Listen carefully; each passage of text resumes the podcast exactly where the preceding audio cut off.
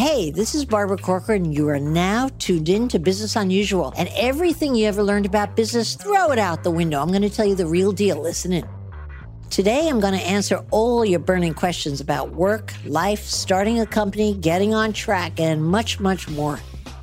Be sure to call in to the Business Unusual hotline with your question at 888 Barbara. That's 888 B A R B A R A. We have big questions today and we have little questions today. What do you do with that nasty, pain in the neck customer? Well, today we're talking all about grabbing the reins and taking charge. So listen in. Hi, Barbara. My name is Kate. I'm 27 and I'm from Los Angeles, California. I'm reaching out because I am at a point where there's so much in life that I still really want to accomplish, both in my personal life and in my career. And I'm just trying to figure out how I can make all of this happen. And so, if you have any advice on how to kind of reach your goals and juggle both personal and professional lives, when I feel highly ambitious and I just want to accomplish all of it now. So I'd love any feedback on steps I can take to just make this a life that I'm proud of and that when I look back years from now, I'm like this I've I've accomplished everything I wanted and more. Uh, thank you for your time. So you have this pain in the neck customer they, that uh, she keeps calling again and again. Yeah. So the day that I called you with the question was the day I feel I reached my threshold of tolerance. Uh-huh. And um, that was my very first time. My entire model is I want to keep all my customers satisfied.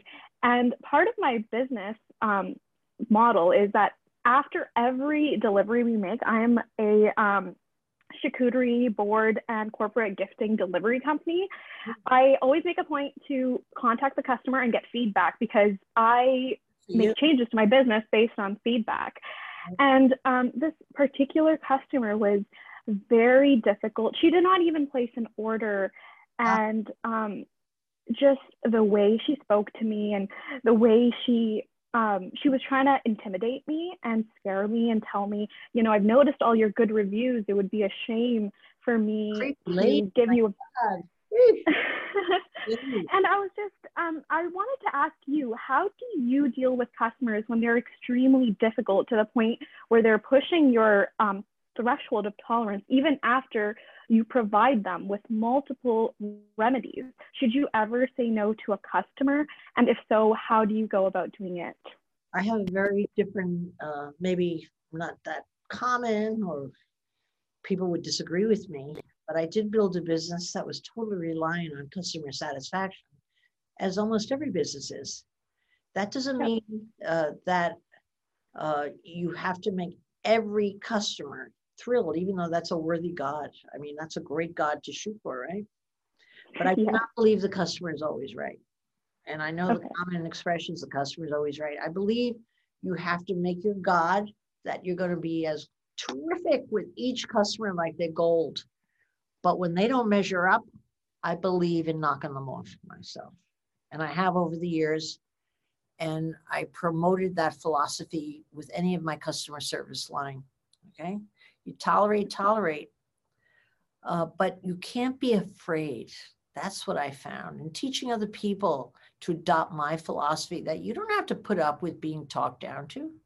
You don't mm-hmm. deserve mm-hmm. that. It's not you, it's them. That's absolutely not part of your job description. Definitely not. You don't have to throw yourself on the sword. Our business isn't that fragile. We can take one bad review and rebuff it. Okay that all comes from a position of confidence that you have the right to say no. It's all, it's like a business version of abuse. You know, it's like you're so sweet, so sweet, very fine.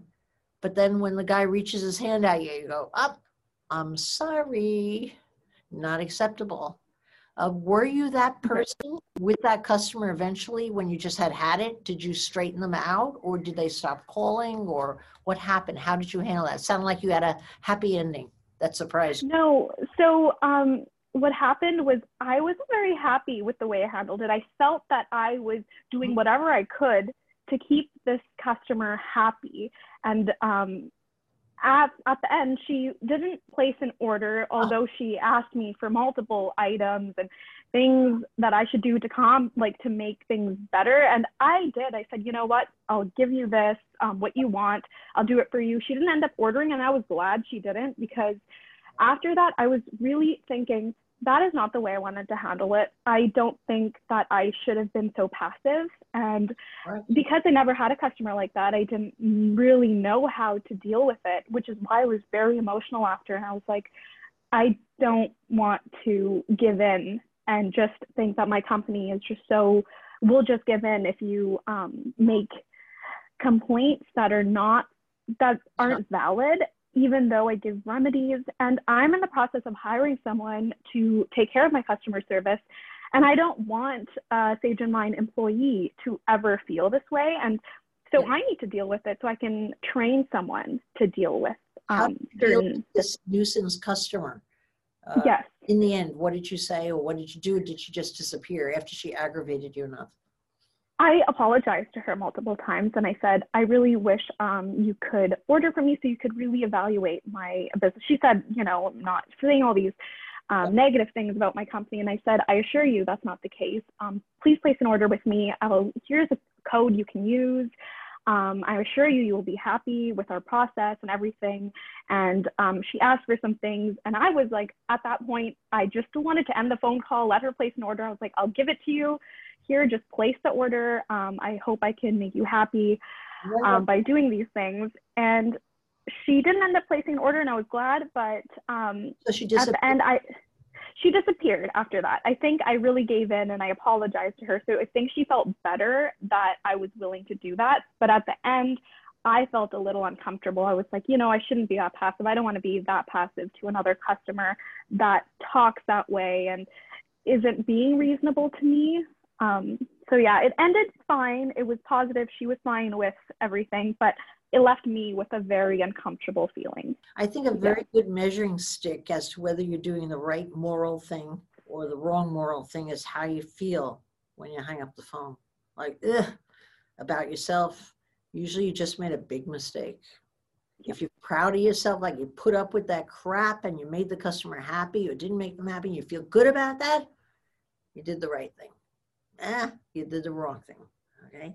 But here's the wonderful opportunity you have now. You have the wonderful gift of the experience with the customer from hell that you couldn't make happy, but you dodged that bullet eventually, but at great personal cost to you that wasn't worth it, I think. Okay.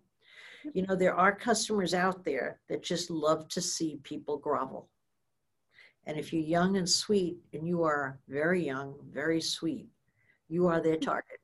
I assure you there's another five, six, ten uh, sagels out there that are equally abused by this lady all the time. It's she didn't just select you, okay? She selects everybody who's a target.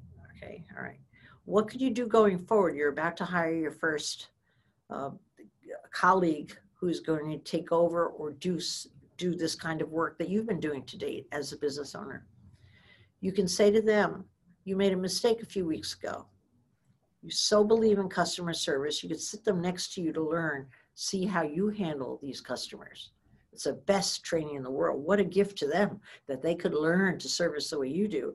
But say to them, if you ever get a customer like that, because I already made the mistake, and nothing wrong. Uh, people that work for you love to hear about your mistakes. They love it more than your success. Okay. Flip that customer to me. Oh, let me get you my boss. I'll handle it and you'll get another opportunity to practice on the customer from hell, whoever that new one's going to be, because you'll get that one. Okay. You won't offer as much. You won't make a rug of yourself like you did this time. You'll hang up the phone and feel maybe some concern, but you won't ever feel creepy like you did last time. You know, it's a yeah. wonderful learning lesson that you now, as a boss, can teach the next guy. But you are so right in letting your employee know and the employee after that and the employee after that as you grow your business that it is not acceptable to be abused by people that the customer isn't always right. There's a few creeps out there. Toss them your way. You'll take it off their back. You don't want them being abused. What a love message to your employees you know? Right. I, I could tell looking at you listening to you who wouldn't want to buy from you?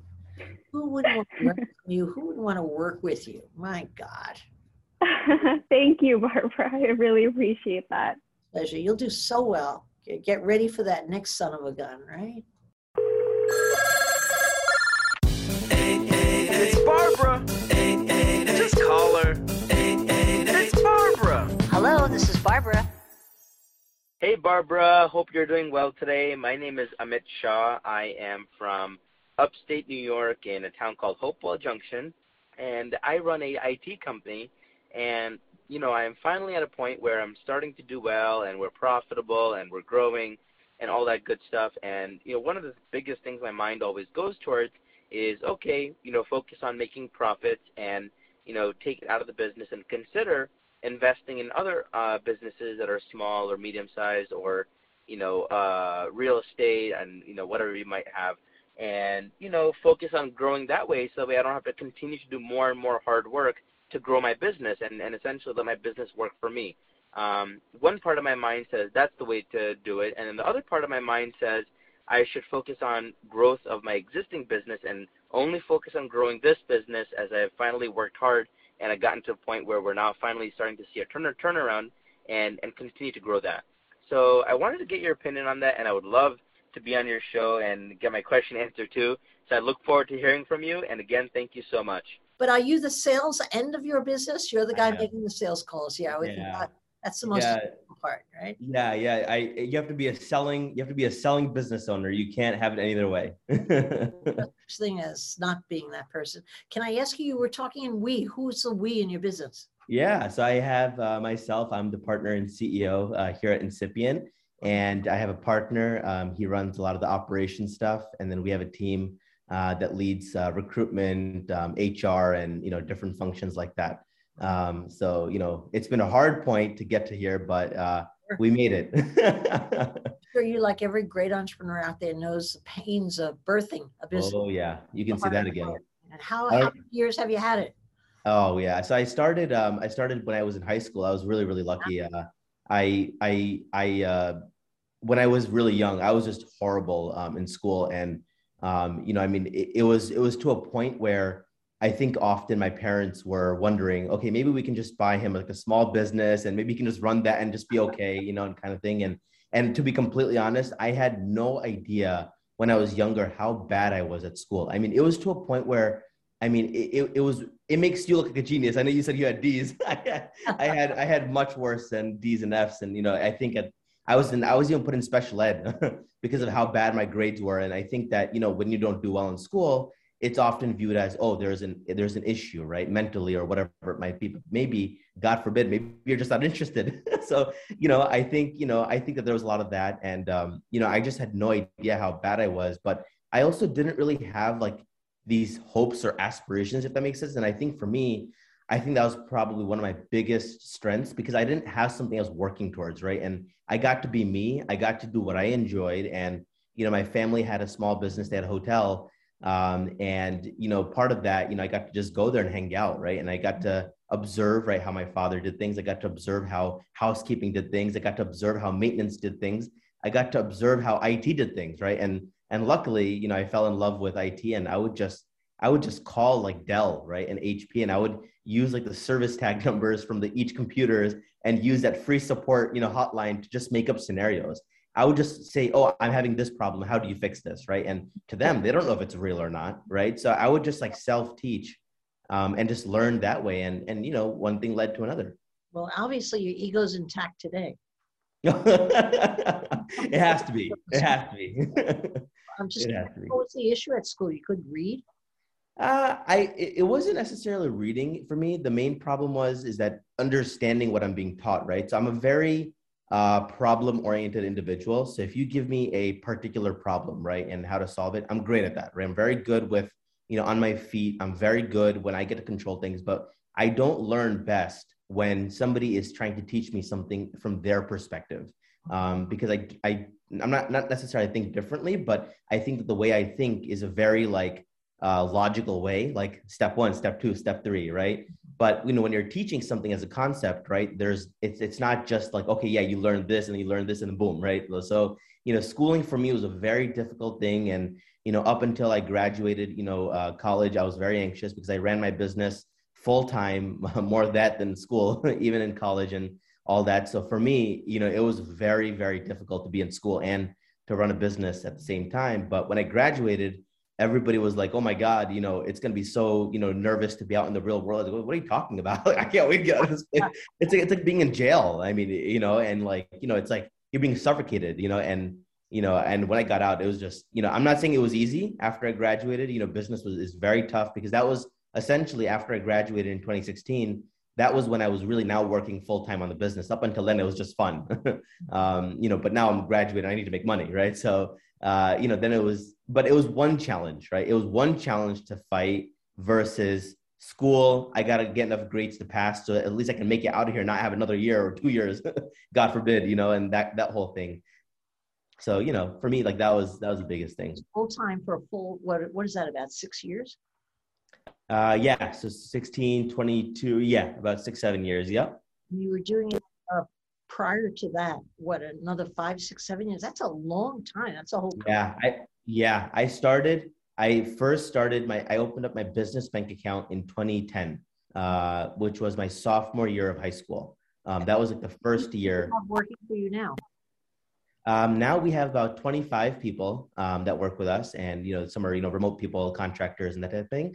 Uh, but yeah, we're you know we're growing and we're doing well. You know, I'll be honest. When I from 2010 till now, meaning like the first day I opened my business bank account till now, I have probably went through every ice cream flavor of technology, if that makes sense. Uh, and uh, I mean that in the absolute honest way. I've tried, you know, building a product. Okay, I'm going to build a product in six months. I'm going to sell it, and you know, we're going to generate all this money. Oh my God, life doesn't work that way. You know. Uh, then doing consulting. Oh, we'll sell Salesforce, SAP, and we'll sell all this stuff and oh my god it's going to be easy no problem. Doesn't work that way you know? So every single thing we've tried and, and believe it or not the easy the easiest things that we the easiest steps that we skipped tend to be the ones that make us the most money but they're also the ones that take longer time right? It's just about time that takes but you know you want to do everything and it's like oh that's easy we'll get to that later right? But you got to do the steps right? You got to do the steps to grow the business and and you know and all that stuff. And you know and so now, do you, would I be fair in saying that uh, you're pretty buttoned up? You've discovered a formula yeah, business I that think, works. You have a, think, partner, a back end partner, which is yeah. like dream come true for any business, yeah. especially yeah. a front end kind of guy. Yeah, I would I would say that's very accurate. I think you have turnover. Do you have do you have loyal staff? They they're I think yeah, I think the people genuinely that work with us, I think they really enjoy working with us, and I don't think that's necessarily because we do some fancy work or you know we're doing you know we're we're Elon Musk going to going to Mars, right? I don't think it's necessarily anything like that. I really do fundamentally believe that you know one of the biggest reasons why people enjoy working with us, like I said before, you know I learn differently, right? So I understand and I have empathy towards people and in how they perceive things, how they learn things, how they understand things. So I think, you know, for anything, right? Whether we talk about the people that work with us that are working in our client offices on the different IT projects, or whether they're our operational team, we understand how they work, right? And we understand how they think for an individual, right? So we don't just try to say, oh, this is how we do things and this is how it works and boom, boom, boom, right? We really take time to understand individuals for who they are. And there's a lot of context that we build before we suggest to do something or etc right? So i think people really feel heard. I think people really feel welcomed and they feel that they're part of a team rather than just being an employee that works for this company. All right so i'm going to uh, address your your question like should i be hyper focused on what i do and continue to do it and make it bigger bigger? Yeah. Or should i take profits out and invest or do other things? Yeah. So i don't have to work as hard in the future. Yeah um, I'll address that, but I just wanted to take a little commercial pause uh, because so many of my listeners have kids and always ask advice yeah. about their kids. And the number one concern a lot of uh, parents express to me is the kid's no good at school, can't seem to pay attention, is all over the board, Uh, I can't seem to interest him in anything. If only I could find one thing that they'd be interested in, they could be a winner.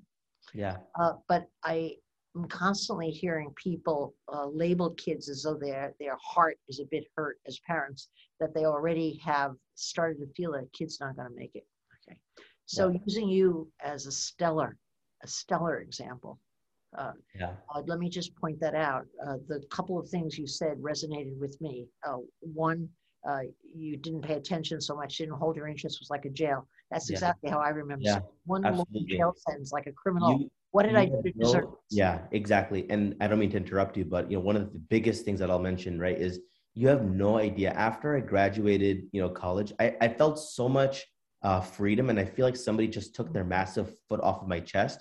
And and you know, you will not believe. I, I ever since I graduated, I feel life is so good. Life is amazing. It's, it's like oh my god. Like sure, there's all these problems. You know, growing a business, it's very hard. It's never easy, right? No, nobody even Mark Zuckerberg doesn't find it easy, right, to grow a business. So my point is, is that the level of freeness that I have felt, right? Even even my friends say it. They're like, "Is there anything that can bother you?" And I'm like, "No, there really. It, there's very few things that can genuinely bother me to a point where I will think about it." And and I don't mean that from a perspective that I'm careless or carefree, but there is a big, uh, you know, benefit to having so much struggle early on in your life that really, really, I think helps you to really uh, position and have a clear picture and lens into your uh, life, you know, as you go from your 20s and 30s and forward. Because the thing is, is that not a lot of people have to go through the, the hard struggles that I feel people are lucky to go through, right? Because if I didn't go through what I did, when I when I make my first profits and made my first profits,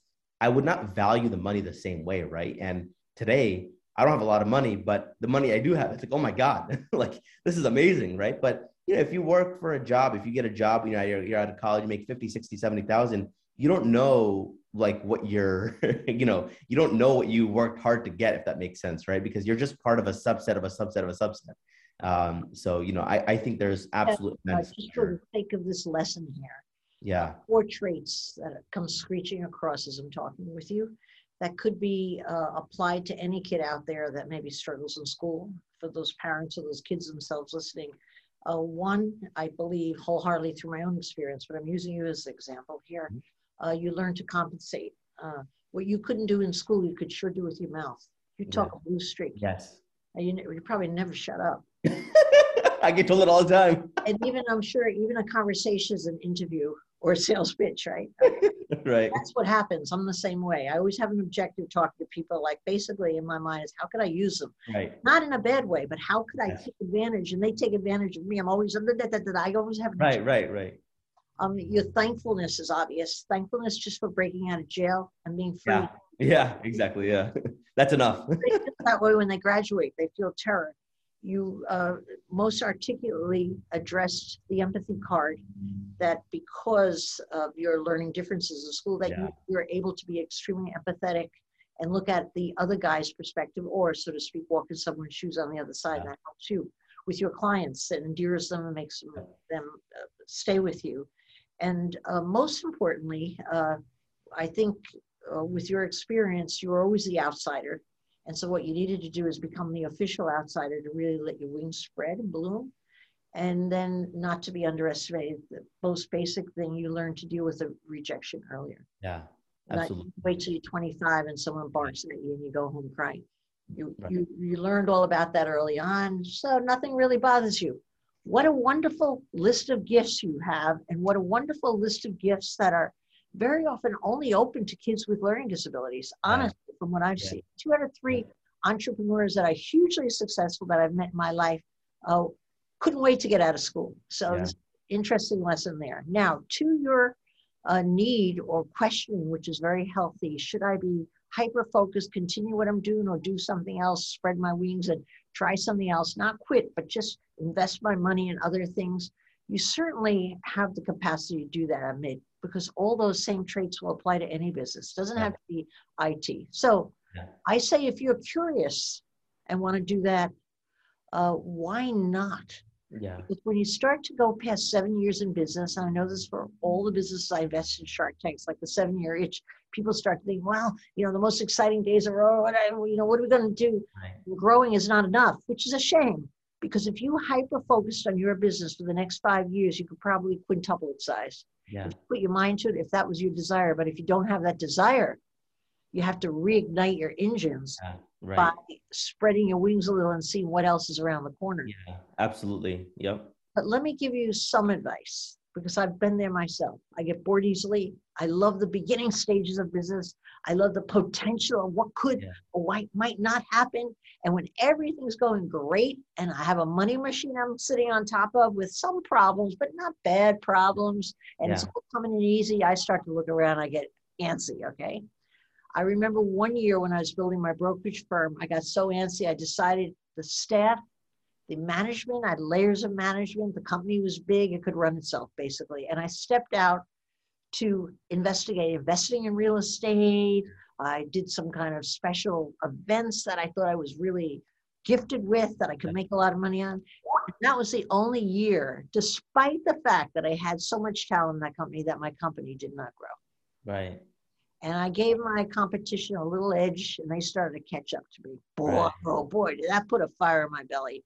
Right. Uh, if I could have rewound it, I would have like been more aware of my time. I'll take 20% of my time and do this other stuff, but 80% of my time is focused on my baby. I mean, the hardest part of every business is starting it and giving it life and giving it yeah. traction. You have that. I would just hesitate to leave it in a big way, but to you know take some of you and also let me just say something else i don't know about you but for me when i wanted to aggressively grow my business i couldn't take profit out it was a no. choice leave Absolutely. it in or take it Absolutely. out Absolutely. Taking out, taking out or leave it in. And Absolutely. it was always leave it in, leave it in, leave it in. We've, we've done every uh, variation of it possible. Oh my God, we're making money. We're making money. Take the money out. Take the money out. Then we said, oh, we're making so much money. Oh my God, we can't be taking it out because if you take it out, what's going to help grow the business, right? So we've done every variation of it, and and you know, just my own personal two cents on it is, you know, as the business is growing, you know, take